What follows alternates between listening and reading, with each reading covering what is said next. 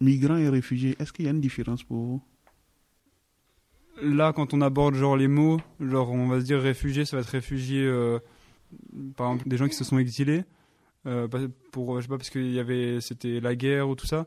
Mais quand je vois des quand je vois des gens dans le bus, euh, je fais pas la différence. Genre ça va être euh, un migrant, c'est pas forcément un réfugié politique. Un migrant, ça peut être simplement un voyageur qui va juste chercher du travail euh, de l'autre côté de l'océan.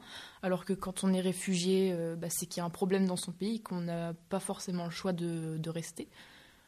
Un réfugié, c'est pas forcément politique. C'est euh, du moment qu'on est en danger. Je sais que par exemple, euh, une petite fille qui est menacée d'excision, elle peut être considérée comme réfugiée si elle va dans un pays, euh, dans un pays euh, où il n'y a pas d'excision. Si vous, vous quittez la France un jour pour aller vivre en, en Afrique, en Côte d'Ivoire par exemple, d'où je viens, selon vous, comment on va vous appeler? Des migrants, des réfugiés ou comment on va vous appeler? Euh, souvent, quand c'est de la part de quelqu'un d'un pays euh, développé, on dit toujours expatrié. On dit jamais migrant.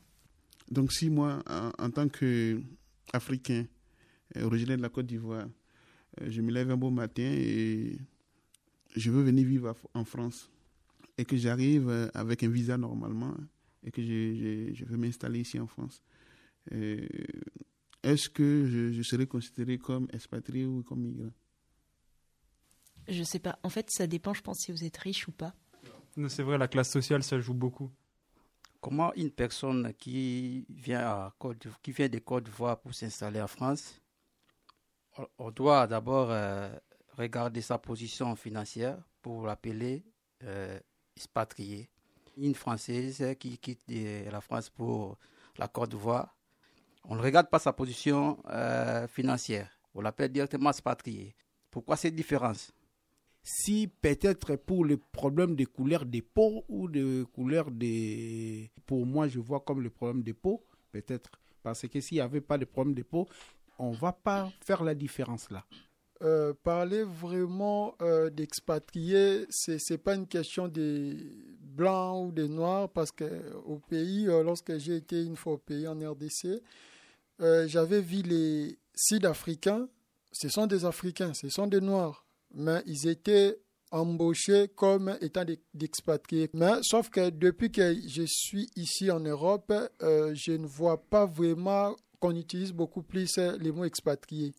Donc en Europe, on considère, et surtout d'abord les Noirs, comme étant des migrants. Certes, ces, ces, ces, migrants, nous tous, nous sommes, nous, faisons partie des migrants parce que c'est comme un ensemble, mots migrants. Et à, à l'intérieur, il y a maintenant, c'est réparti dans des groupes. Il y a des réfugiés, il y a des migrants économiques, il y a des expatriés, mais j'ai comme l'impression qu'on a enlevé les mots expatriés pour laisser le réfugié et les migrants économiques. Parce que si on s'est posé seulement la question par rapport à la situation financière des autres, il y a des, politiciens renommés au pays qui étaient contraints de partir en exil. Ils sont ici. Ils sont énormément aussi riches. Moi, je les connais ici en France, en Belgique, en Europe et d'une manière générale. Mais ils ne sont pas appelés expatriés. Mais le problème pour moi, il fallait qu'on on appelle le, le, le truc dans son nom. Si tu es chien, on t'appelle chien. Si tu es euh, poulet, on t'appelle poulet. Mais là-bas, si peut-être euh, un, blanc il est venu chez nous, on va pas appeler directement un migrant. Moi, je voulais qu'on appelle quelqu'un dans son nom. La voix qui crie dans le désert. La voix que crie dans le désert.